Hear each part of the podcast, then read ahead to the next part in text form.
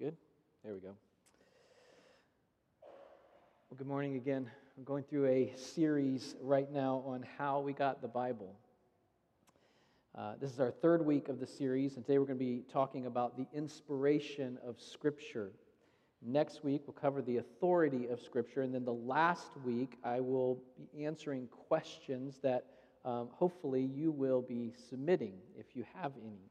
Uh, and on that, there's a link on the website where you are able to submit a question anonymously. Okay, so uh, if you're a person who's like, well, I have this question, but I don't want to, um, them to think this way or whatever, uh, we will not know who is submitting the question, uh, and so you can submit it anonymously. I would love for you to do that this week if you have any questions.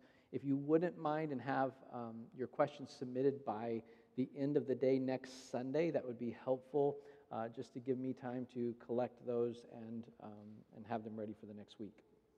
Okay, I want to get into the text and the sermon for today because, quite honestly, there is a lot to cover this week, and I don't want to talk too fast, okay? As a reminder, I have to give myself every week. If you look at my notes some weeks, it will say slow on the top because I need the reminder. I don't want that this week um, because it's a lot and I'll be tempted to. So, my prayer is that it, it is an encouragement and a help, and that it strengthens your trust and your hope in the word of the Lord. Uh, the text we're going to look at today is in 2 Timothy. 2 Timothy chapter 3.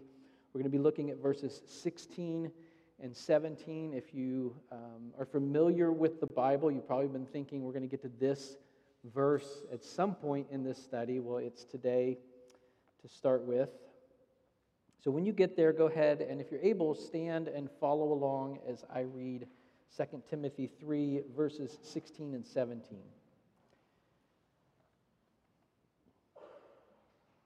All scripture is breathed out by God and profitable for teaching, for reproof, for correction, and for training in righteousness, that the man of God may be complete, equipped for every good work. Pray. Father, thank you for your word that you've entrusted to us. And Lord, we, we genuinely want to know you. We want to know who you are and what you are like. And we want to know the way of salvation. And so help us, help us that we would come to your word trusting you through it. We pray in Christ's name. Amen. Go ahead and have a seat. Well, I want to say here uh, from the beginning. We're going to be getting into this text again and maybe even more deeply uh, next week as it pertains to the authority of Scripture. But we want to get into what it means that God's Word is inspired, or that God's Word was inspired. The doctrine of inspiration explains how it is that the words of human authors are also the words of God. Inspiration describes how God produces or gives the special revelation of himself through the medium of human authors into what is now the biblical canon. And throughout the message today, we're going to look at this text as well as others to help us to answer that. The passage that we are looking at begins with these words All scripture is breathed out by God. Now, here is our question today What does that mean? What does it mean that, as the ESV puts it, all scripture is breathed out by God? It's not a simple question to answer, but we're going to try.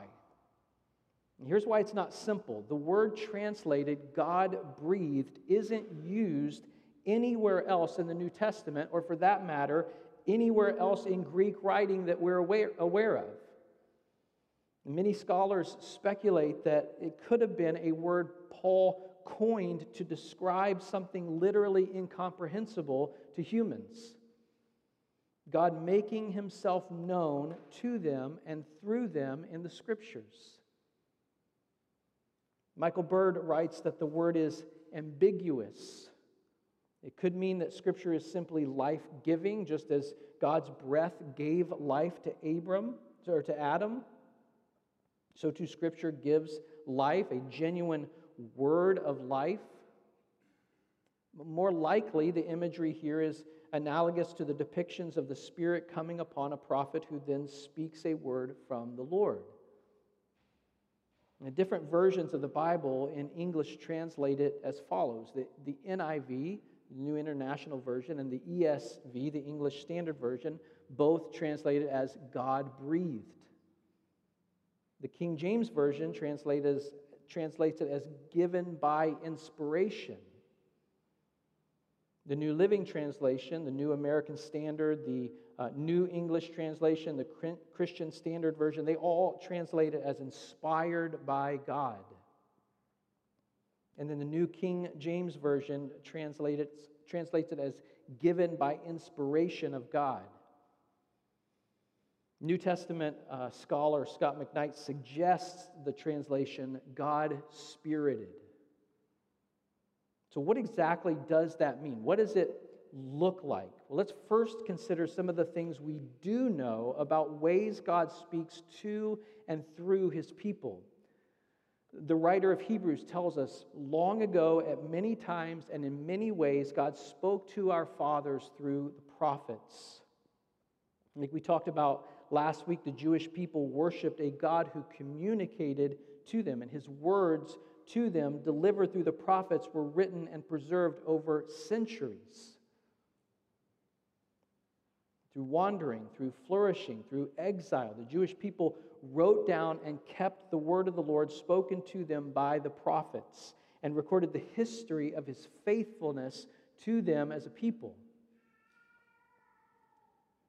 I mentioned last week that we don't actually know who the final editor or writer was for some and maybe most of the books that we have in the Old Testament. So consider uh, that as we, as we look at Deuteronomy chapter 31, verses 24 through 26. You can go there. I'm jumping into it, okay? Um, but I'll read it to you from the ESV. Deuteronomy 31, 24 through 26 says this When Moses had finished writing the words of this law in a book to the very end, Moses commanded the Levites who carried the ark of the covenant of the Lord Take this book of the law and put it by the side of the ark of the covenant of the Lord your God, that it may be there for a witness against you. So, the question we might ask is what did Moses write?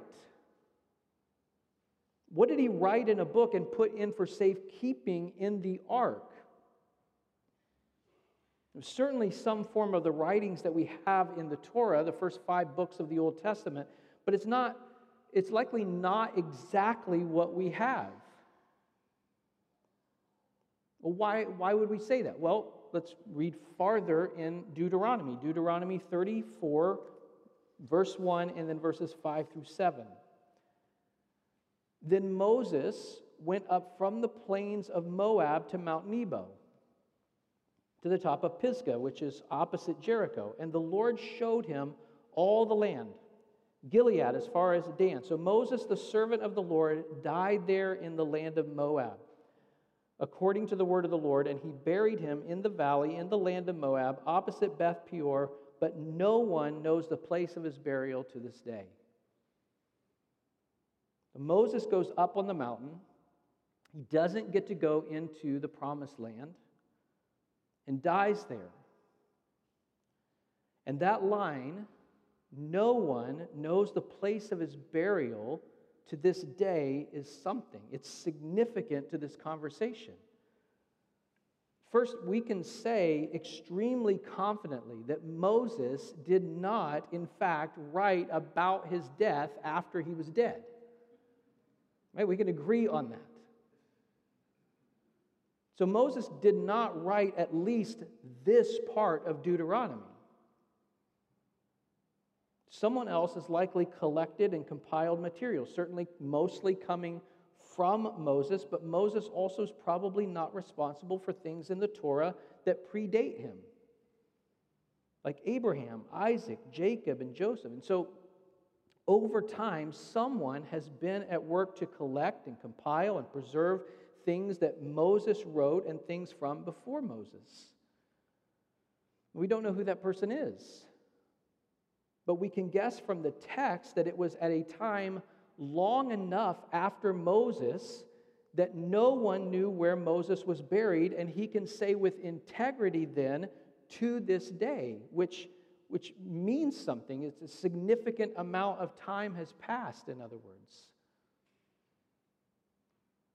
Another clue that I hinted to last week comes from Jeremiah, where in Jeremiah uh, chapter 36, verse 32, it says, Then Jeremiah took another scroll, gave it to Baruch, the scribe, the son of Neriah, who wrote on it at the dictation of Jeremiah all the words of the scroll that Je- Jehoiakim, king of Judah, had burned in the fire. And many similar words were added to them. Okay, so a few things here. The book that Jeremiah had written gets burned in a fire. And so they write another scroll. That other scroll is some form of the book of Jeremiah that was dictated to Baruch, but look at the last phrase in that verse. And many similar words were added to them. Now, what does that mean? And who is writing the book of Jeremiah? Well, we know that physically writing, it looks like it's Baruch that's writing it when Jeremiah is telling him what to put to, to scroll. But there were many similar words added to those. Now, there are other examples like this in the Old Testament. I mention them for two reasons. First of all, for transparency. Because we need to address these sorts of things rather than make excuses or deny that they're actually there. And secondly, to say before we get deeper into the inspiration of Scripture, not knowing the author of a book of the Bible or many books of the Bible does not mean we cannot be confident in the truthfulness of the Bible. We know that from the book of Hebrews, which I have already quoted from this morning. We have no idea who wrote the book of Hebrews. But we trust the message that we have there following 2,000 year, uh, a 2,000 year history of the canon of the New Testament. so let's get into what we know about the nature of inspiration. I want to approach this by looking at four aspects of the inspiration of Scripture as we consider the human writers, and then four aspects of, the, of inspiration as we consider the divine author, God. So, what do we know as it pertains to the human part of the writing of Scripture? First, Scripture retains the intention of the human author. What I mean by intention is that the human writers really wrote what they really wanted to say to their audiences. They're not writing against their will. They're full participants in the composition of the letter or the gospel or the poem that they're writing. There are many ways to say things, right? If we're not careful, we can be misunderstood by how we say certain things. And that's just among those of us who are like each other. How much more for people from different cultures writing in different languages ages and ages ago? John Piper writes concerning this in the Bible, since we've got God inspiring this book, we've got God's intention mediated through the intention of human authors.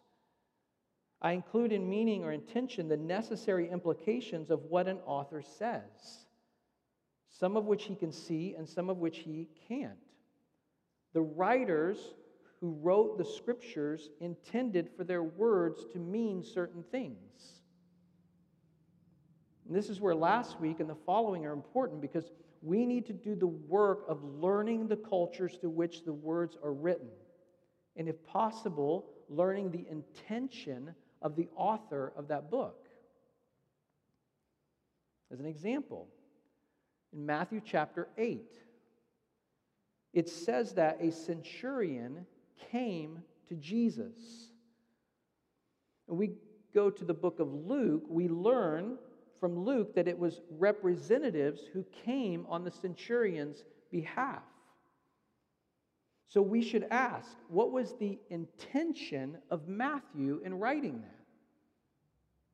We can trust that his intention was that a centurion made contact with Jesus, however, that contact was made. Second, Scripture respects the personality of the human author. And now that we're midway through this series, it probably won't surprise you to learn that there are several different views on how the Scriptures are inspired. If you want to go deeper into these um, differing views, I would refer you to Michael Bird's treatment of it in, uh, in the book Evangelical Theology. It is a big book, it's a small section that you would go to, okay? And then eat up the rest of it. But some hold to inspiration as nothing more than divine dictation, where God spoke into the minds of an author of Scripture, and that person then in turn writes word for word what they hear.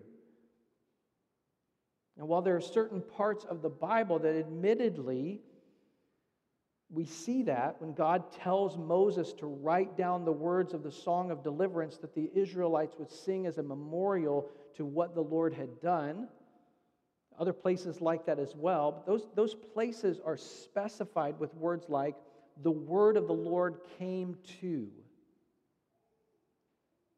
But when we take into account all of the unique personalities of the biblical writers, I don't think the divine dictation is what is taking place. I mean, take, for example, um, consider the beginning of Luke's gospel account. Remember how Luke's gospel begins? It says this Inasmuch as many have undertaken to compile a narrative of the things that have been accomplished among us, just as those who from the beginning were eyewitnesses and ministers of the word have delivered them to us, it seemed good to me also, having followed all things closely for some time past, to write an orderly account for you, most excellent Theophilus, that you may have certainty concerning the things you have been taught. Now, now we ask, did God dictate word for word that to Luke? No. Luke really did study. He really did interview. He did listen. He did learn, and he wrote out an account of what happened. Not only that, but this gets difficult when we consider a text like 1 Corinthians 1 15 and 16, where Paul could not remember who he baptized in Corinth. I mean, did God cause Paul to write that? Or was that Paul writing from his heart that was guided by the Spirit? Did God inspire Luke to say that he carefully looked into things but didn't actually need to look into things because God caused the words that he wanted? I am more persuaded that God guides human minds at the conceptual level. General notions and broad ideas and building blocks for words and sentences. The authors then wrote a message consistent with the divine intention. It's the direction of personal thinking, it directs thoughts and not syllables. It's this uh, kind of supernatural connection between God's ideas and their verbal expression in the minds of individual authors. And that seems to make the most sense of human articulations of things like Paul forgetting and Luke researching. Consider other things like John squeezing into his resurrection account that he was faster than Peter. Or just read the four Gospels and see the difference in the personalities of each author and how some things are highlighted or recounted in different ways. Third, inspiration reflects the time, place, and audience to which it was written. David in Psalm 23 says that the Lord is his shepherd. Jesus calls himself the good shepherd in John 10. Paul says that those who lead the church are shepherds. The word pastor is, is from pastoral, a, a shepherding term. Paul says those uh, are, are all those things about shepherding, the beautiful pictures of sheep and shepherding are imagery that only works in a land and a culture where sheep raising takes place, right? Where sheep exist. A reflection of time and place and culture. People living on an island that had never seen a sheep wouldn't get the significance of those passages as someone living in ancient Middle East. Even though it's absolutely true that Jesus and his good news is for them as well.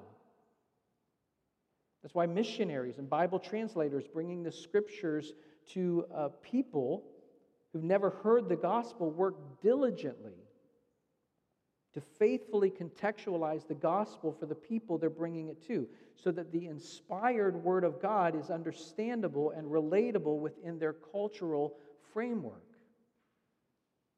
Along these lines, again, the Bible was not written to or talking about the United States of America.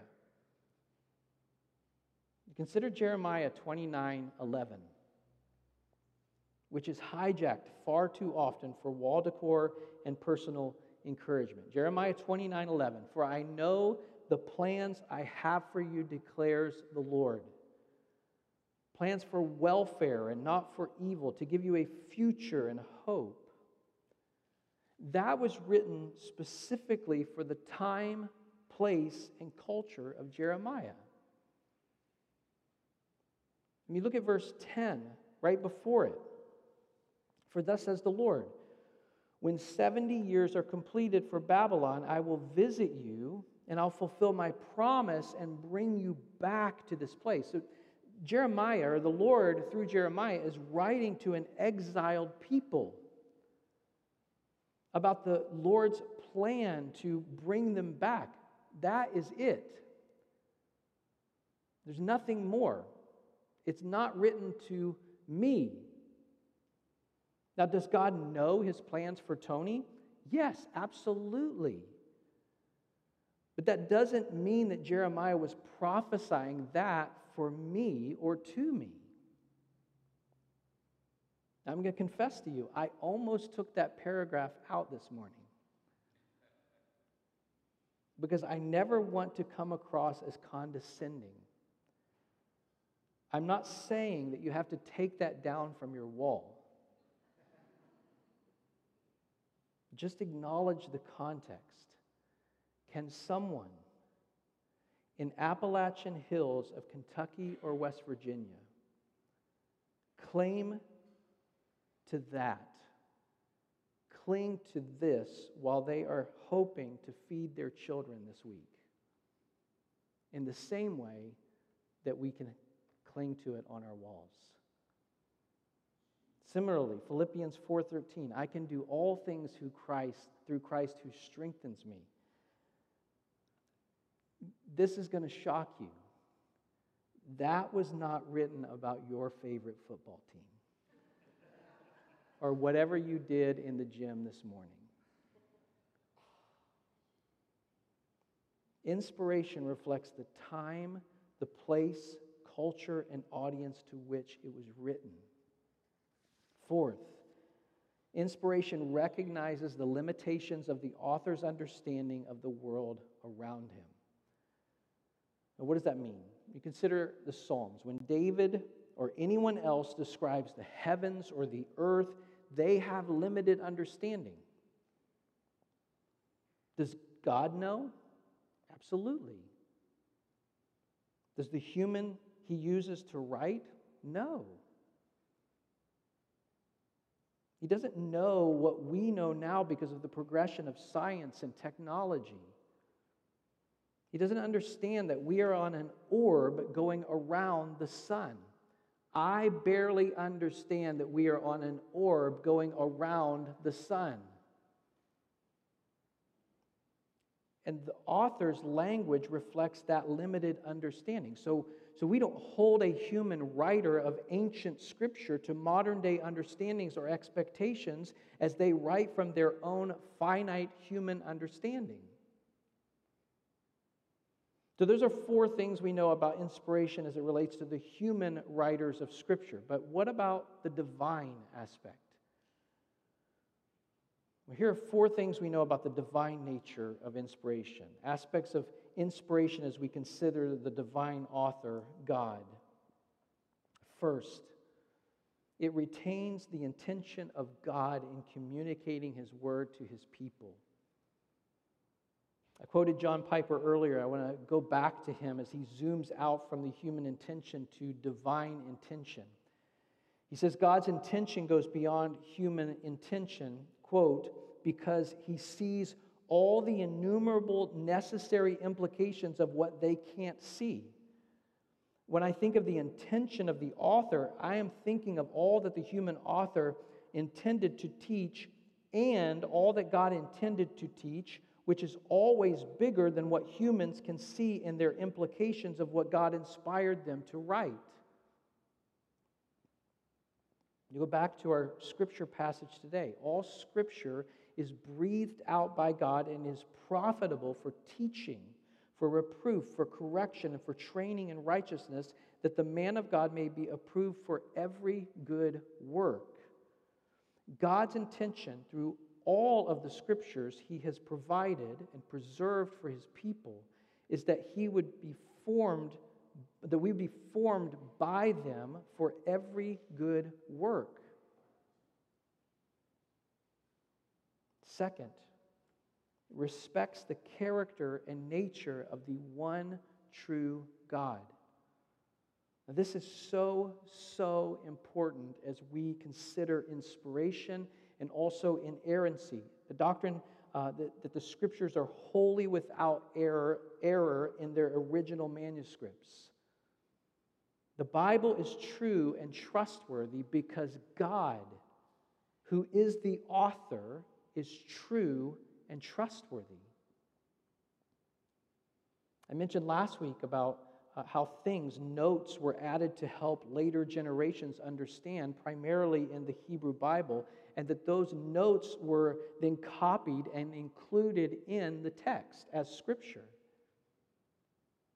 In all of that, the scripture still demonstrates the character and nature of the one true God. And we know that his character is one of truth, of trustworthiness.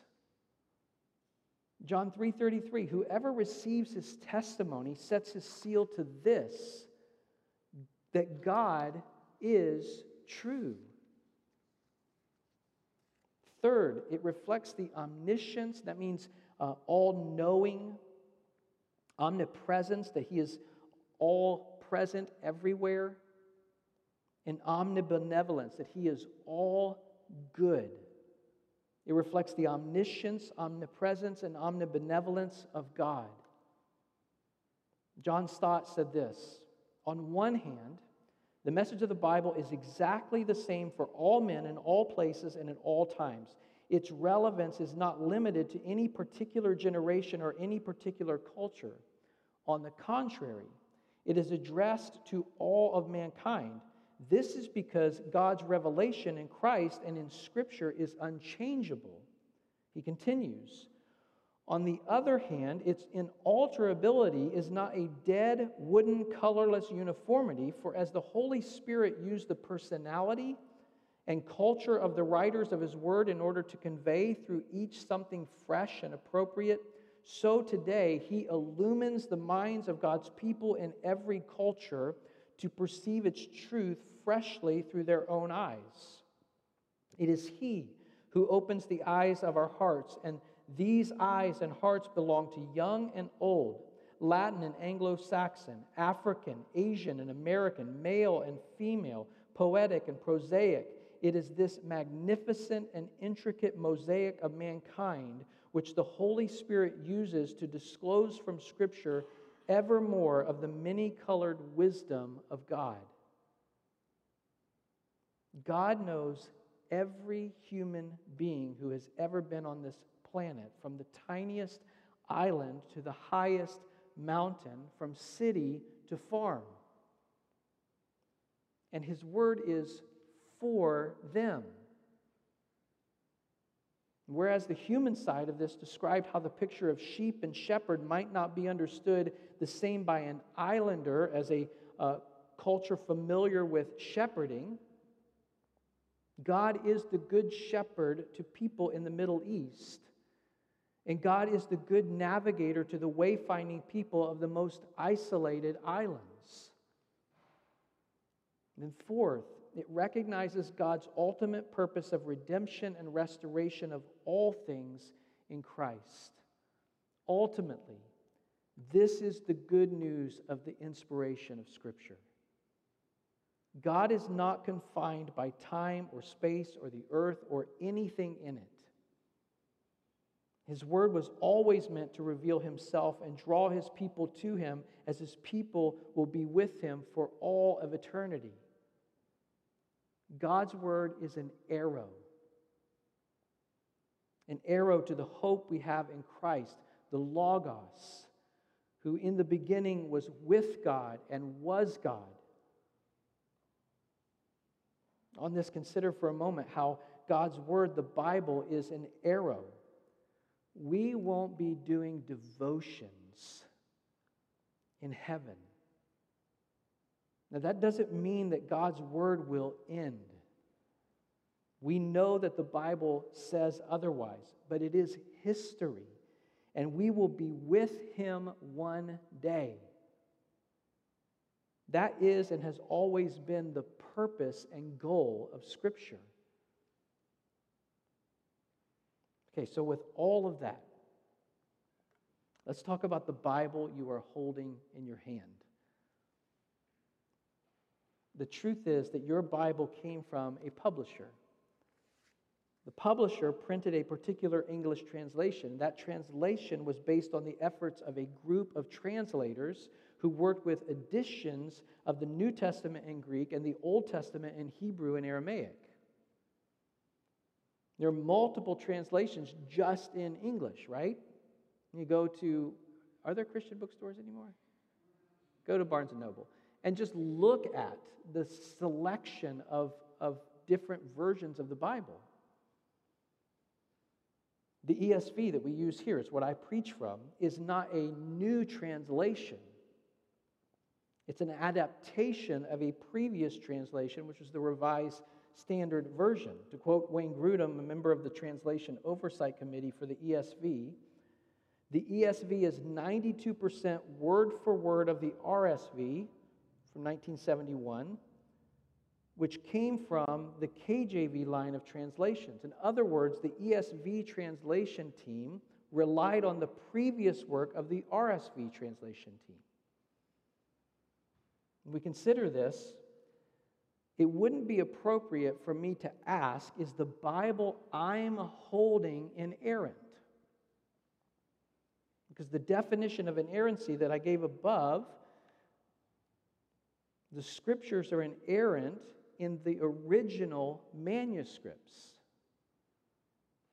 And we don't have those, just as I shared last week.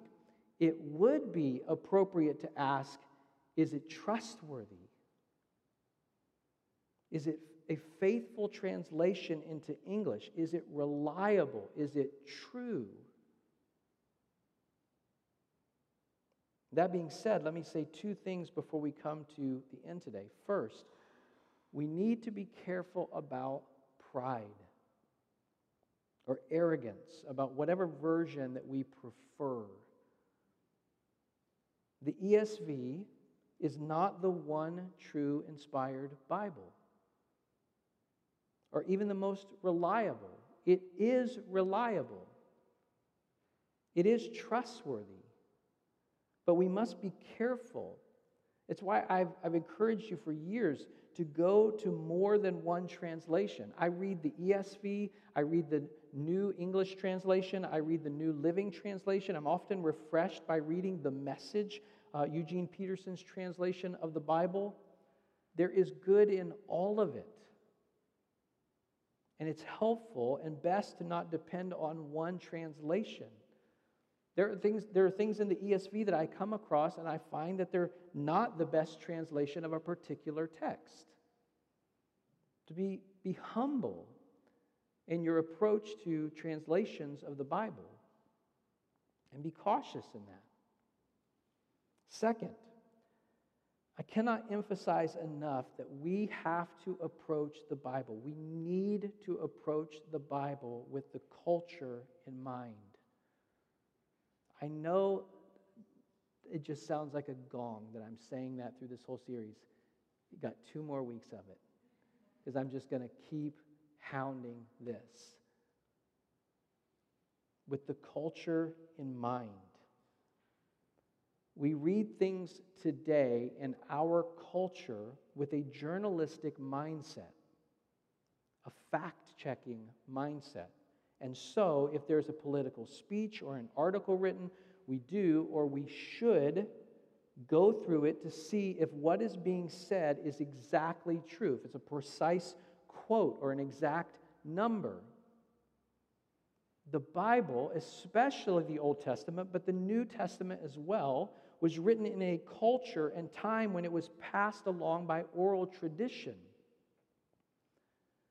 And it was completely normal for, for stories to be passed down and to be told from a person's perspective and still be readily accepted as true.